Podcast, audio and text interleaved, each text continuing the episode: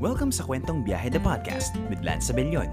Mga kwento ng punong-punong inspirasyon, pag-asa at paglaya sa biyahe ng buhay.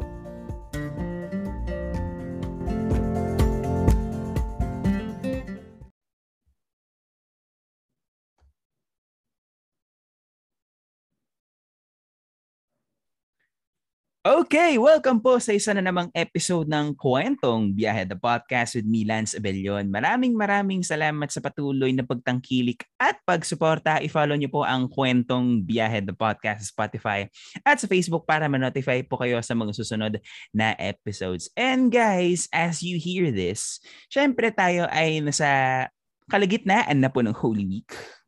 So probably we'll be hearing this on today is Holy Wednesday. So how's your Holy Wednesday so far? So uh, we are almost uh, nakasakalahati na tayo ng Semana Santa, no? And and tomorrow it's gonna be Monday, Thursday, and what we call the Triduum. And nandito pa rin tayo sa Lenten special ng Kwentong Biyahe the Podcast basically we will talk about faith and stories and everything else in between, everything inspirational.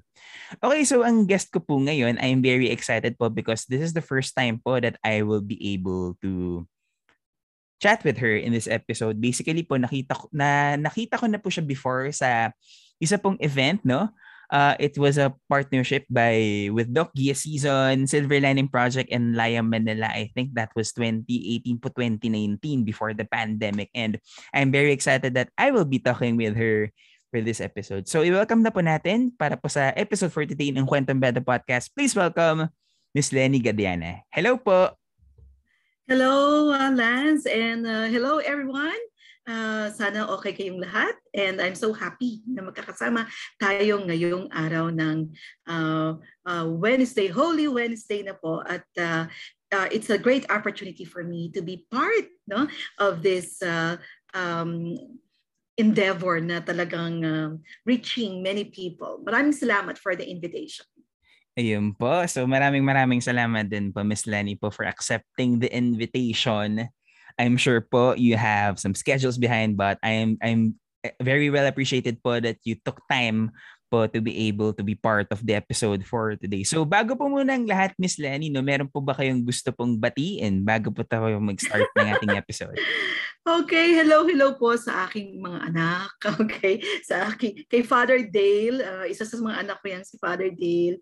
Uh, of course, yung mga kasama po natin ngayon sa uh, sa sa, sa feast, no? Feast Ortigas. You know, I'm a servant of Feast Ortigas and uh, may mga kaibigan din po tayo sa Feast uh, uh, Feast Quezon City. So, hello, hello mga kapatid sa pananampalataya. Okay?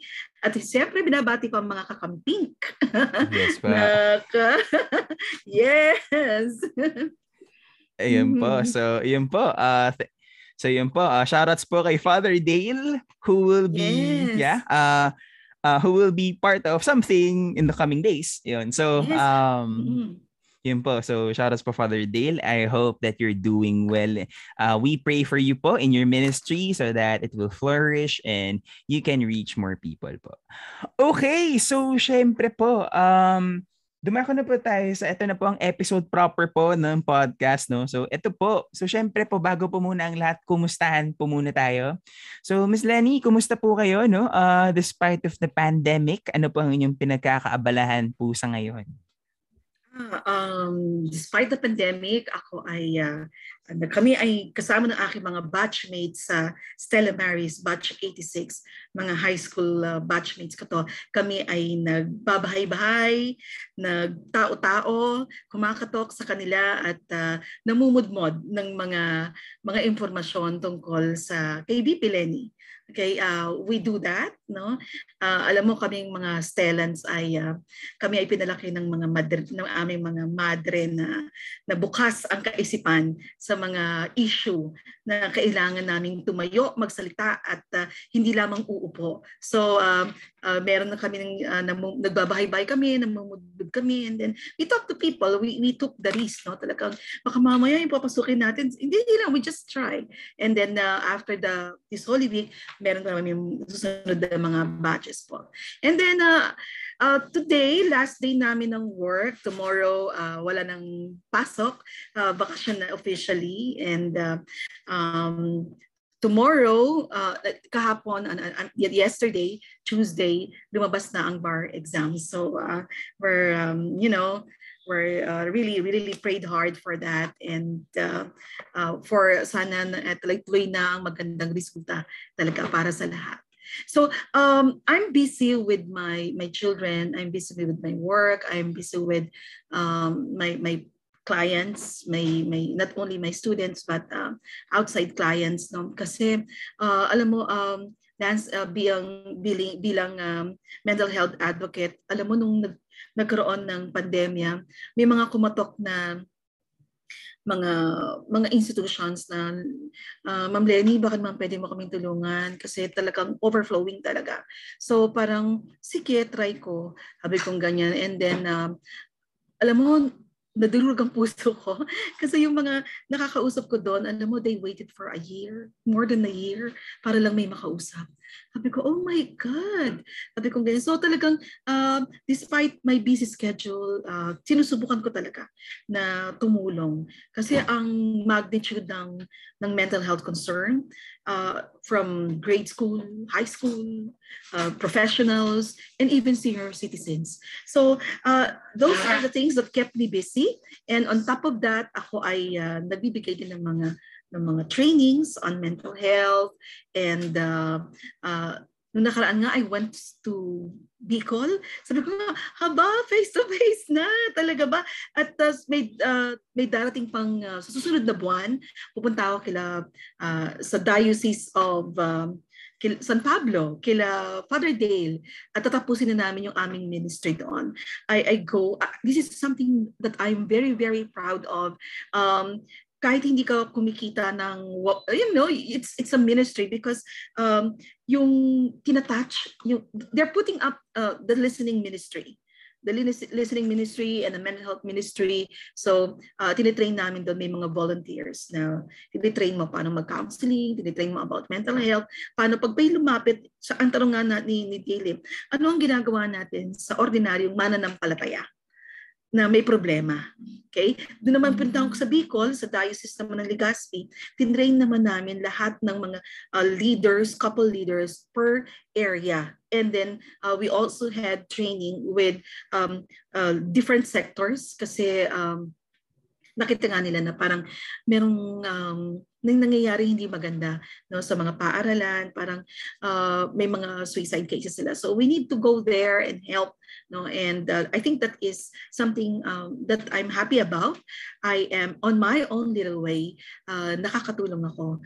Uh, alam mo si Ma'am Lenny hindi naman tayo big time na ano eh pero you know when you touch one person you touch no pag tuwan-tuwa talaga ako sa mga ministries na yan kasi pamilya eh pamilya ang binubuo eh So alam mo sa karanasan ko bilang uh, guidance counselor, life coach uh, for more than almost 30 years.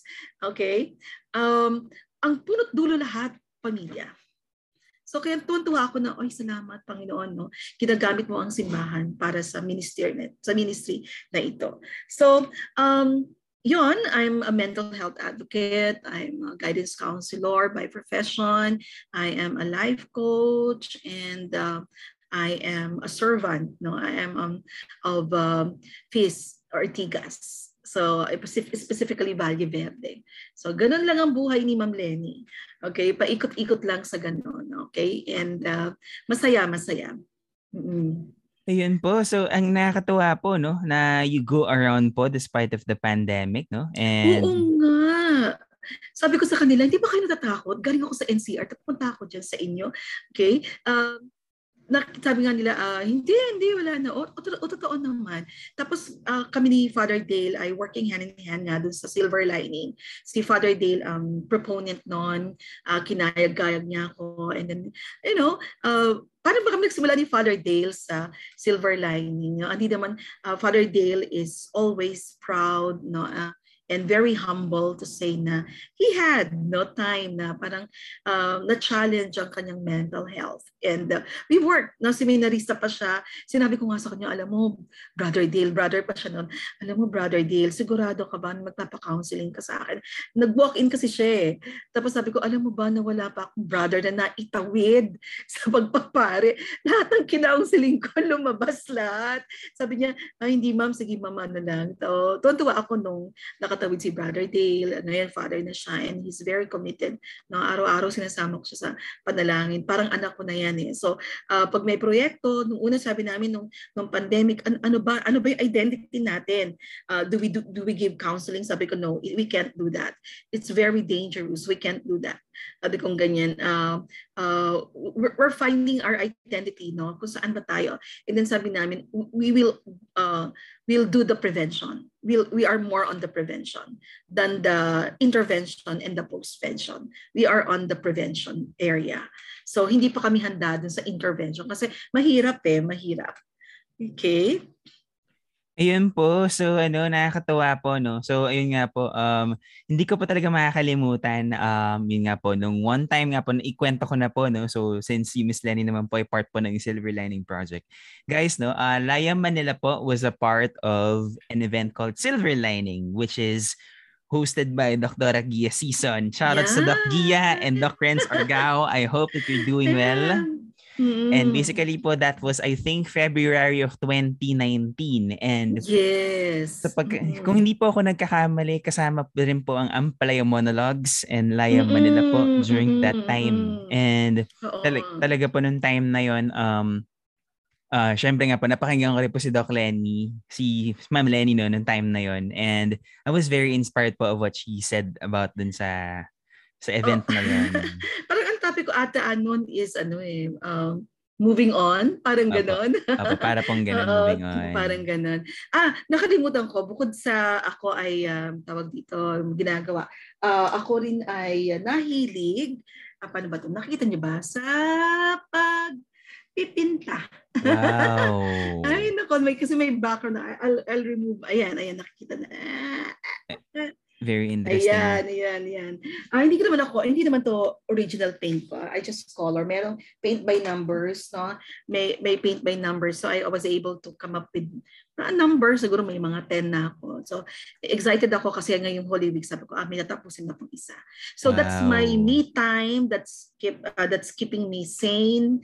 Okay? Kasi um, with the busy schedule, I'm also a housewife. I have a PWD husband, and uh, you know everything. Uh, ganyan. That's my um, daily grind.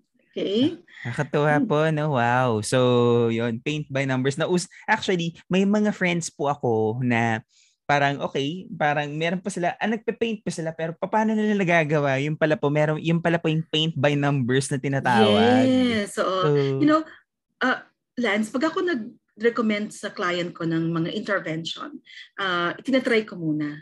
So I try paint by numbers. Tapos makita mo talaga na as I as I do the paint by numbers, ang daming realization. Parang una-una, parang nare-realize mo na parang uh, akala mo hindi mo kaya. You know, my hands are not already, I'm already 50 to turning 53. May mga nararamdaman ramdaman na rin tayo sa kamay. So I I I I, I told myself na kaya kong kontrolin to.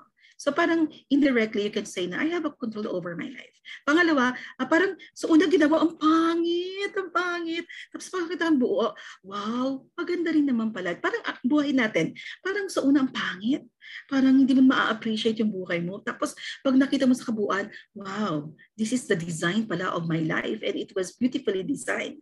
Until you withhold your judgment and see the end of it, the finished product of it, it's the only time you'll appreciate.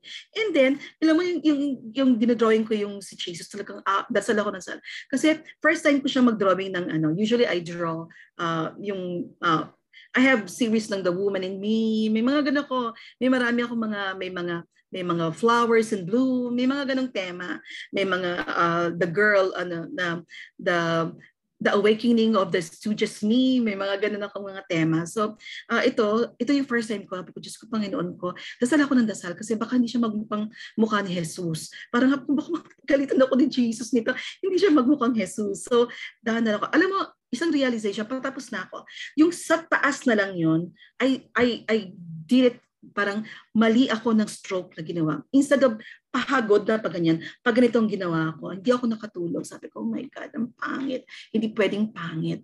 So, isip ako ng isip, then, Lord, ano bang gagawin ko? Then, um, I, I, ano, sabi niya, gumamit ka ng, ano, parang magsabi, gumamit ka ng uh, bigger brush. And then, uh, repaint it. Ganyan, ganyan. Ah, yun na. So, ang sabi ko, ah, if I made a, mistake pala in my life, pwede ko palang i-correct. Di ba? Yeah. Parang, uh, sabi ko parang, wow, eto lang nagdo-draw, nagpipinta-pintahan lang ako ng konti. I'm not an artist, pero parang, parang, pag, pag nandiyan ka na, you, you, you, I don't think of anything. Uh, my mind is off of anything. I'm just focusing. And that's my me time. I'm giving myself parang no chance to think of anything that is consuming me. No, kahit ako mental health advocate, kahit ako ay life coach, kahit ako ay guidance counselor, uh, meron din ako mga concerns. I'm just but a human. Okay? Nagagalit din ako. Mukha lang akong bait-baitan. Mm-hmm. Pero alam mo, uh, ayaw ko sanang magagalit kasi masama ako magalit. Um, pag nakilalang kilala ko yung sarili ko, pag nagagalit ako, kinabukasan may sakit ako. You know, parang uh, hindi maganda talaga sa akin na nagagalit. So, paano ko hinahandle yung nagagalit? Radical acceptance. There are things that are beyond me. There are things that I need to accept as it is. And uh, yung mga beyond my controls, I don't allow them to consume me. Life in itself is already challenging. Okay, bakit ko kailangan i-consume? Pag ganon, accept. Uh, parang I acknowledge what I feel and then um, accept it. And then sabi ko kay Lord, Lord, bahala ka dyan, ha? Hindi ko kaya yan, bahala ka. Okay? And then I sleep. Para lang sinasabi, matulog ka na nga. Ako na bahala dyan bukas. Apo yun. So, Ganun na.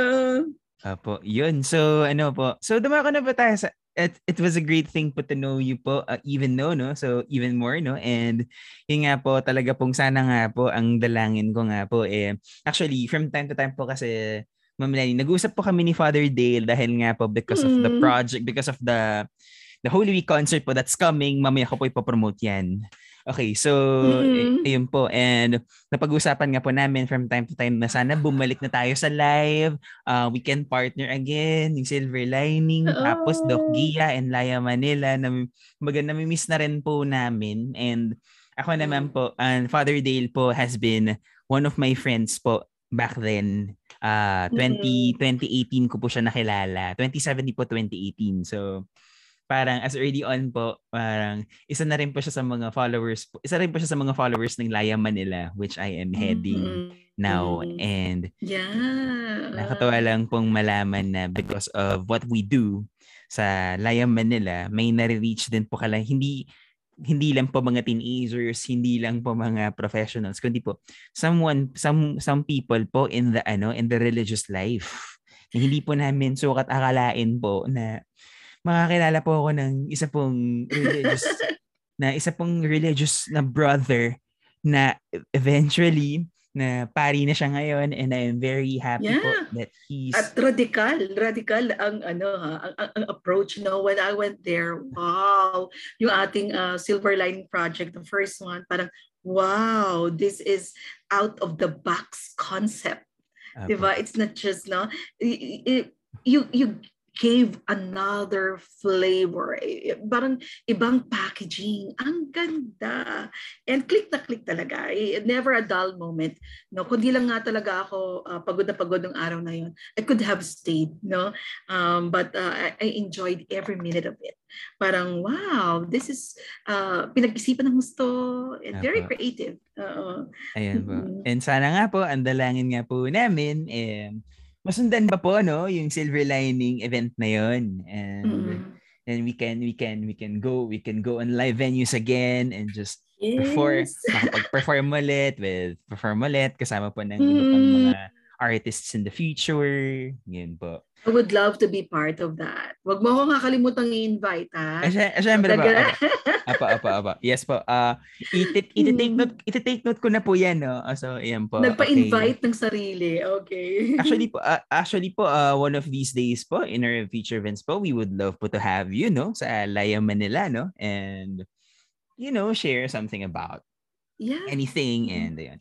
Pero po, anything mean, under the sun. Okay. Pero mean, pero meantime po, nandito po muna tayo sa Kwentong Beda Podcast. At syempre po, dahil nga po Lenten special, usapang self-forgiveness tayo. And I know that this is one of the things na tayo pong mga tao ay hirap na hirap na gawin. Na kumbaga, ang ang minsan kapag magpapatawad tayo, hin, ang pinakamahirap patawarin, hindi yung mga taong nakasakit sa atin, hindi yung mga taong sinasaktan pa rin tayo. Kumbaga, minsan po, ang pinakamahirap patawarin ay yung sarili natin. And tingin mo po, as a mm-hmm. guidance counselor po, na syempre po, nandito na rin po tayo.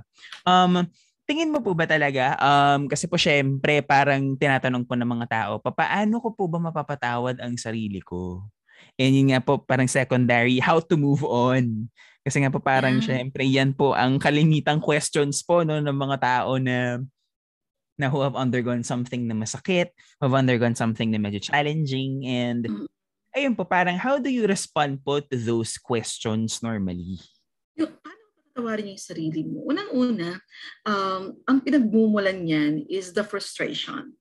Uh, isa nang gagaling sa frustration. You've set, uh, you have set a very high standard for yourself you know, I've been talking to a lot of professionals, students. Uh, sinasabi nila, I want to do this so that my parents will be proud of me. I'm telling them, oh, come on, your parents are already proud of you. Parang, ha? Huh? Ang tanda mo na, yun pa rin ang sinasabi mo. Maling konsepto. Diba? Ang sinasabi ko sa kanya na you're, you're, you have set very high standards. And then you, when you fall short, you can't forgive yourself and you look uh, less about yourself. Para mas madali kasing magalit kesa uh, tanggapin na ikaw ay malungkot. Diba? Mas madali yan eh. Mag, magalit ka. Oh, that's magalit ka, hindi wag mong patawarin yung sarili mo. And then before you know it, you have attached already. Attached na attached ka na dun sa, sa, sa pain until one day, you're suffering already. So paano mo papatawarin yung sarili mo? Unang-una, acknowledge ano yung nararamdaman mo. Ikaw ba nagagalit? Ako ba nagagalit? Saan ako nagagalit? Minsan kasi it's uh, the, the, the result of our thoughts na nakakahiya, uh, they had invested something on me, ang tingin nila sa akin ganito, tapos ginawa ko to, nagkamali ako, eh, sino bang ginagkamali? Ba? Ako, nagkakamali ako. Uh, I have committed a lot of mistakes. And uh, uh, if I dwell much on the mistakes that I've committed, um, I can't find myself anywhere. Okay, I need to to accept and then uh, tell myself na there's tomorrow. No, you can reinvent yourself. I always believe that we can reinvent a 2.0 version of ourselves, 3.0 version of our, you know, um, as VP Len, you know, the vibrant and passionate, no? Uh, dati kasi hindi naman ako, uh, by accident lang ako naging guidance counselor, eh, naging psych. Dati akong dental medicine student. So the, the good Lord uprooted me uprooted me talaga. Parang, oh my God, Lord, bakit? I know, that's the first time na nag-away kami ni Lord. Bakit? Bakit? Ang bait ko naman eh. Nag-aaral naman ako mabuti. Sana yung mga klase ko na lang na, na walang kwenta, yung excuse me for the, for the, wala ako maisip na term, na hindi nag-aaral. Sana ako, but actually, apat ako yung nagkasakit. Simply because pala, the Lord wanted to replant me and want me to do something else. If I have not reconciled no sa akin di na ako nag nagtapos mga ganyan pero it took me a while to realize na ah ito pala ang ang ano ni Lord sa akin um self forgiveness will start with self love okay kung mahal mo yung sarili mo patawarin mo Okay? Hindi lang yung yung ibang tao, parang pag pinatawad mo yung ibang tao, pinapatawad mo rin yung sarili mo. Gaano ka totoo mo pinapatawad? Kaya mo bang humarap sa ibang tao na ito lang ako? Ito ako. Okay? And I'm I'm I'm uh, someone and, and a person in progress. every day is a, uh, parang a working, uh, parang I'm a, a process. I, I, I'm in progress. And accept na be humble enough na, uh, na, na hindi ka perfecto. You know, na kailangan mong patawarin yung sarili mo. May, you know, young, um, uh, we make bad decisions terrible decisions. Minsan parang may long-lasting repercussion. Pero kung babalikan mo siya at hindi mo papatawarin, lagi ka lang nandun, nakakalimutan mo. You will also say um, uh, goodbye to that chance na maging masaya ka at yung mga taong nasa paligid mo, you're gonna hurt all of them. Because lagi ka lang merong, um, yung you will always go back, tapos matatakot ka, tapos parang um, tama na, tama na. Uh, may mga sinabi rin ako sa mga sarili ko na, tama na, patawarin mo na yung sarili mo. Uh, may mga panahon akong gano'n na galit na galit ako sa tao. Tapos, uh, uh, parang ang feeling ko, parang, ba't ako? Ba't ako? Eh, ba't ako? Parang inisip mo, ba't ako ang inaaway mo? Ba't sa akin ginawa to? Parang ganon. And uh, I'm, I'm hurting not only for myself, but for my husband, for my children, children, parang ganyan. Tapos, um, uh, parang sobrang galit ko talaga. Never been angry, so angry in my entire life. Only that time. Tapos, uh, I was praying. I know for the fact na, Lord, hindi naman tama eh. Parang gabi ko, Lord, bakit ganito? Tapos, parang may bumulong sa akin, ano bang inaarte-arte mo? Sabi, parang gano'n lang sabi ni Lord sa akin, ano bang, ano bang inaarte-arte mo? Diba? Hindi naman kita pinabayaan. Parang, Oo nga, no? Hindi naman ako pinabayaan eh. Naghirap ako, nagsuffer ako, naggalit ako, pero He was there, helping me out from the start up to the end. So, you know, uh, people will look, I, be, I became what I do, you know, a guidance counselor, very sweet, always smiling, you know. Um, I'm gentle yet tough. Palaban ako, okay? Uh, kasi um, parang hindi ako pumapayag pag yung mali. Pero no, ngayon, binipili ko na yung battle ko. Pag hindi ko na kaya, pag yung parang, parang, bahala ka Lord. Parang ganun, bahala ka Lord, I surrender. I surrender. So self-forgiveness is loving yourself. Parang paano ka mamahili ng tao kung hindi mo maalala ang sarili mo? You'll be in a better position to love other people if you love yourself and you forgive yourself. Kasi you can always have a reset, resetting, restarting, uh, parang revolving every now and then. You become a different version. You become a better person, person better than yesterday. So, uh, huwag tayong matakot mag, ano, para ka natububunutan ng sama, ng, ng tinik. Mas masarap huminga no parang mas masarap matulog mas um, you know um, alam natin yung stress is ang ay, ay, a mother of all sicknesses so pag na-stress ka galit negative yan negative yan nandiyan sa iyo naku po ang ang ending niyan ikaw pa rin ng lugi. Nag, naggalit ka na, nagkasakit ka pa, hindi ka pa sasaya. Iiklip ang buhay mo. So, uh, I always tell people na what is there for you to what's keeping you from not forgiving other people? What's keeping you from not forgiving yourself? You have been forgiven. Uh, parang iniisip ko na namatay na nga si Lord eh para sa forgiveness ng aking kasalanan. Bakit pa ako? Parang uh, pag hindi ko pinapatawad ang sarili ko parang binabaliwala ko ang lahat ng sakripisyo ng Panginoon isang pagpapahalaga sa pagmamahal at uh, yung pagbibigay ng buhay. Kapag naalala ko si God the Father, oh my God, the God the Father gave His Son. Christ, Jesus Christ died on the cross no, para sa forgiveness ng sins ko. So bakit hindi ako magpapatawad at bakit hindi ko patatawarin ang aking sarili. Pag hindi ko pinatawad ang sarili ko, hindi ako mag-move forward. It's stagnation. It's either I stay here stagnated or I regress. So I'm keeping myself from being happy. So ayoko nun. Okay, parang ang tagal nang nangyari yan. Minsan may mga kinakounsel ako, ang tagal nang nangyari. Parang pag nagkikwento siya, pakala mo yung luha niya, yung hikbi niya, kahapon lang o kaya kanina lang nangyari. Pag tinanong ko, kailan nangyari yan? Five years ago po. Daladala mo pa hanggang ngayon? Why are you choosing to carry? Why are you choosing not to forgive? So, sa akin lang to, no, sa panahon ng Kavaresma, pagpahalagaan natin yung pagmamahal ng Panginoon na ibinigay ang anak na matay si Jesus sa ating kapatawaran. Sino tayo para hindi patawarin ng iba? At sino tayo para hindi patawarin ng ating sarili? Diba, brother?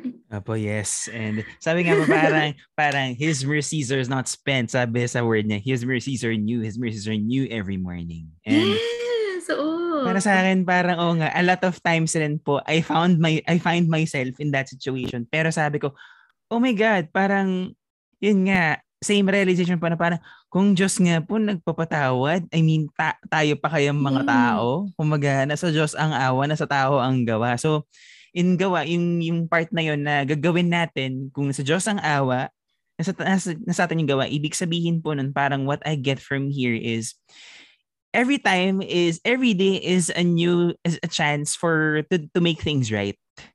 Parang hindi yes. hindi siya hindi siya hindi, parang it doesn't matter na parang kapag naranasan mo isang bagay na yun na kapag feeling mo wala na, it doesn't end there eh. Kumbaga parang ibig sabihin, para pa sa akin kasi in that in that situation parang you may we may feel that oftentimes God is just silent. Pero ang totoo nun, he's silent but that doesn't mean that he's not listening. Pero yeah. ibig sabihin po nun, he's he's just preparing things for you. He's para meron siyang inilalaan na isang bagay para sa iyo na hindi mo ine-expect na akala mo akala po natin parang wala na katapusan na ng mundo, ayoko na, give up na ako. Pero ang totoo po nun, hey, God is God is doing something new in your life. Yes, And, sabi nga nila, bakit Lord ang tahimik mo, hindi kita maramdaman, hindi kita marinig. Eh, paano ka mo maririnig? Ikaw nga itong maingay. Tapos sabi ni Lord, pag ka nga maingay, ako nga nagtatrabaho nga ako, kasama ka. Di ba? Parang uh, ma- mahirap talaga na, you know, yung we're so um, um, absorbed sa ating sarili. Parang hindi lang ikaw, hindi lang tayo ang nagkaranas ng ganyan. And uh, sabi ko nga pag um, we we become uh, so attached dun sa pain sa nagawa natin. Uh, you will be cutting you will be uh, um, hurting people who did not hurt you. Tapos nakakalimutan mo pa na magandang buhay magandang buhay.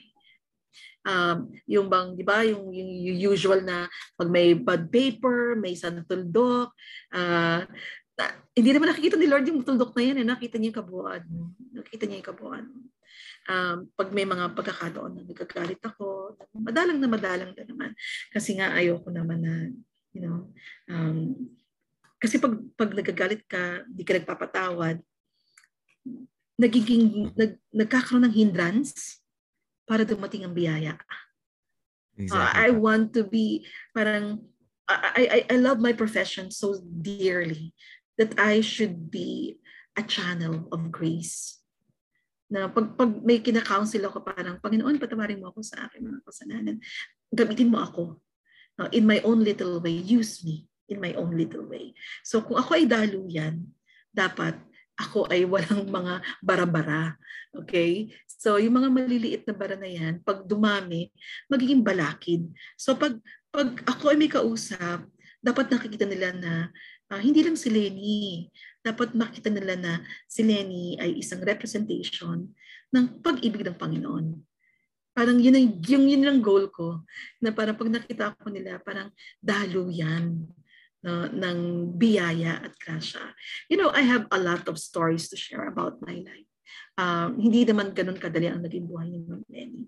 Pero sabi ko nga, I'm a fighter. Mm-mm. Inilaban ko talaga. At yung laban ko, hindi mag-isa kasama ko Panginoon at ang aking pamilya. Ayun. So, syempre po, uh, dumako na ba tayo sa next question? Sa, sa, this question, medyo uh, nagpapapalang po sana, nagpapapalang po to sa isip ko, no? Uh, right before we, um, before we do this, no? Syempre po parang being a guidance counselor po, hindi siya madali. And Sa totoo lang po, parang alam ko po ito po sa mga frequently asked questions po sa inyo. No? Um, sa karanasan niyo po bilang isang guidance counselor and syempre po you've tackled about yung self-forgiveness and you yourself po na undergone na parang you had the struggle po of being in that na doing that na papatawarin mo yung sarili mo po. What kept you going po in your profession, in your calling right now? Um, I'm, I'm telling myself, I'm not over yet. I have a lot of dreams for myself. Um, when I was younger, I uh, my attention was you know, given completely in raising my family, my children. Sabi sa'yo, I have um, uh, may PWD akong asawa na na-stroke siya. Then I have to um, he, nag-aalaga ng, ng asawa si Ma'am Lenny, nag-aalaga ng anak, nagpapa, nagkatrabaho here and there, you know. Uh, I, we need to survive. Okay? Uh, na isang tabi ko muna yung para sa akin. Okay? Uh, napag-iwanan ako academically. Um, hindi ko na, marami pa rin akong pangarap para sa sarili ko. And um, sinasabi ko, I'm not over yet. The Lord is not over yet with me. I am maybe 52, turning 53. But before my retirement, there is something na I'm so excited about na ibibigay sa akin ni Lord. Okay, and uh, every time na may makikita ka na, sabi nga ng anak ko, para pala kayong mga doktor, mami. Um, you know, um, ang, ang specialization ni Ma'am Lenny is suicide intervention. Um, hindi pa uso ang suicide noon. Uh, nag-aral ako sa Singapore ng suicide intervention wala lang.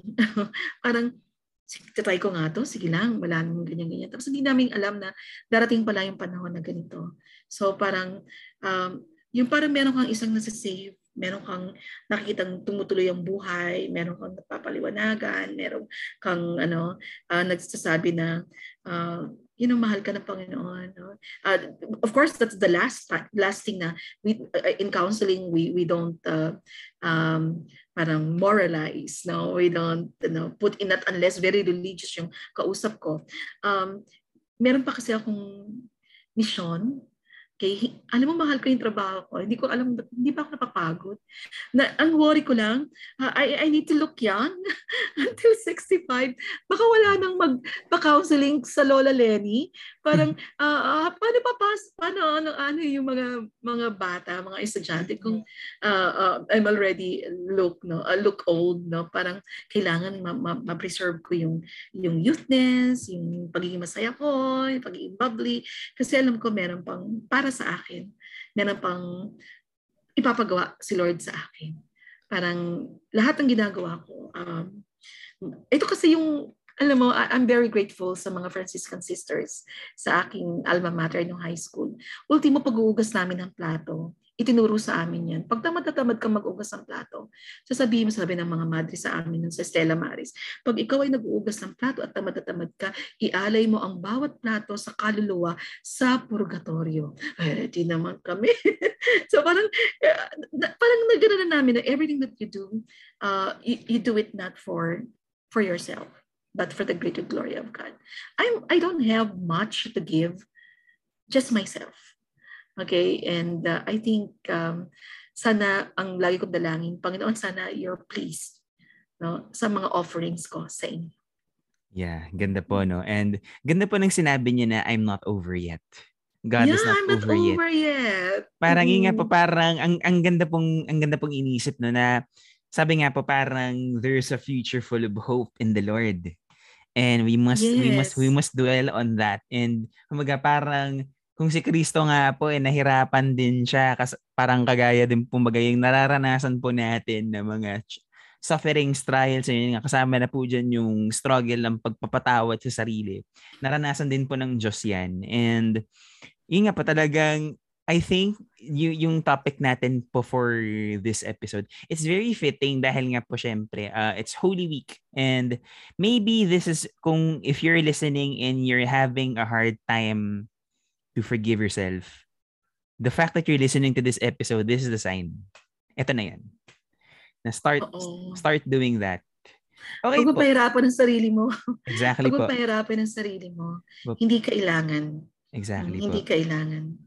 So Mm. yun po no, uh, actually po uh, napakabilis nga naman po talaga ng oras no. We're actually uh, pat patapos na po tayo no sa ating podcast and syempre po um maraming maraming salamat po Miss Lani po for sharing your opportunity for this for this episode ng pagkakataon po no. And it's I'm very honored po and blessed to po na makausap po kayo ngayon. Okay po, so last question na po no. Um advice po to those people listening right now or those people na who finds it hard to forgive themselves? Mm-hmm. Nakakapagod manatili sa lugar na iniisip mo ikaw yung may kasalanan. Nakakapagod yan. Palayain mo yung sarili mo. Panahon na para sabihin mo sa sarili mo na, pinapatawad kita. Kasi hindi mo naman kasalanan maaring may bahagi ka sa naging resulta, may parte na ikaw ay may kasalanan, pero it's an interplay of many, many things. Deserve mong maging masaya. Patawarin mo ang sarili mo at maging masaya ka. And that's the only way for you to discover how life, uh, what is there for you. Uh, you. By forgiving yourself, you add color. You sprinkle color to your life and you add years to your life. And uh, hindi mo kayang gawin yan mag-isa. Kailangan ka manalangin. Humingi ka ng grasya. Humingi ka ng tulong. Um, maaring uh, magdasal ka. Maaring mangumpisal. Maaring uh, makipagkwentuhan sa mga pari or mga brothers, mga religious. So, wag mong pag, si Kristo natapos ang pag ano, pagpapa, pagdadala ng krus, bakit mo dala-dala yan? Hindi ka si Kristo. Ialay mo kay Kristo ang kasalanan yan at magpatawad ka, hindi lang sa kapwa mo, pati sa sarili mo. Tutunan mong mahalin ang iyong sarili. Kasi ikaw ay ginawa na kawangis ng Panginoon. Very beautiful. A perfect advice to cap off this Lenten series, this Holy Week. And same thing, no? Parang yun nga, um, let's let's just take time this Holy Week to just mm-hmm. pause, reflect, and pause, reflect, and make things right so that once this Holy Week ends, um, we may be able to start again another. Kasi parang yun na nga, parang nakikita ko po kasi, yung tatlong araw, it's yung struggle, parang yung yung tatlong araw na yan, yung sufferings, yung death, tapos hanggang sa nabuhay si Lord. Parang tayo din po yan eh. It's us eh. Mm-hmm. Na yeah. sa umpisa, mag, mag-struggle tayo. Parang a lot of people and a lot of situation will throw stones at us. But Mm-mm. we keep going. Hanggang sa abot po sa punto na okay, um, it's parang, syempre magkakaroon tayo ng mga sufferings and then we die. Mm-hmm. Not not not literally, but we die with our old selves we die with people na we die with um we die we die with self pity we die with our um yung yung yung yung, nga, yung struggle natin para patawarin yung mga sarili natin and then on the third day once na mamatay tayo sa ganong klaseng sitwasyon, mamatay tayo sa ganong klaseng feelings, that's the time we will resurrect again. We will be alive again with a new start, with a new hope that is in the Lord. Okay po. So maraming maraming salamat po Miss Lenny for this opportunity po. Uh, kapangalan niyo po ang aking iboboto. Ayun. Uh, yeah, oo. Mm-hmm. So syempre, yun. So ayun po no. Uh well, syempre uh nalalapit ng election. So guys, um after this Holy Week maybe now's the time for us to do something right. Um to to to vote for the right person. Kasi nga po parang we are in a crucial stage and bagamat so I think it's not fitting. But but kasi mangyayari niyan after niyan election eh. So bumoto tayo and we have to pray for all the leaders. We have to pray for our candidates kasi now is the crucial time in eh. ilang ilang linggo na lang po to be exact if I'm not mistaken as we speak it's now only 29 days before the elections mga yeah. mga, mga less than two weeks na lang po no Totoo okay. yan at uh, idulog natin sa Panginoon ang eleksyon na ito at ipanala uh, tandaan natin na uh, panahon ito hindi lang para sa atin, para sa mga anak, anak ng anak natin, para sa hinaharap. Hindi para sa atin ito eh, para sa hinaharap na to. Katulad oh, ng ating yes. ng, katulad ng ating sarili, ang ating bayan ay kailangan ng healing. Yes. Totoo po 'yan. Ayan po, maraming maraming salamat po again. Isa pong karangalan po makasama kayo ngayong episode, ngayong Holy Wednesday episode ng Kwentong Bed of Podcast. I-follow nyo ang Kwentong Bed of Podcast guys sa Spotify at sa Facebook para ma-notify kayo sa mga susunod na episodes. And guys, tomorrow is Holy Thursday. So let's just take time for this Holy Week to just reflect, to just renew our relationship with the Lord, and to forgive ourselves. Now's the time for us to forgive ourselves. Now's the time for us to marvel of how the Lord loves us. Yes. At dito na po nagwawakas ang kwentong Biada Podcast for Holy and Ten Special, isa pong kwento ng punong-punong inspirasyon, pag-asa at kalayaan sa biyahe ng buhay. Ako po si Lance Bellion. Maraming maraming salamat po. Have a blessed Holy Week. Paalam.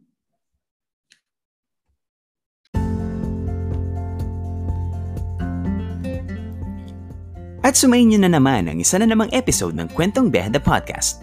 Maraming salamat sa inyong pakikinig. Hanggang sa muli!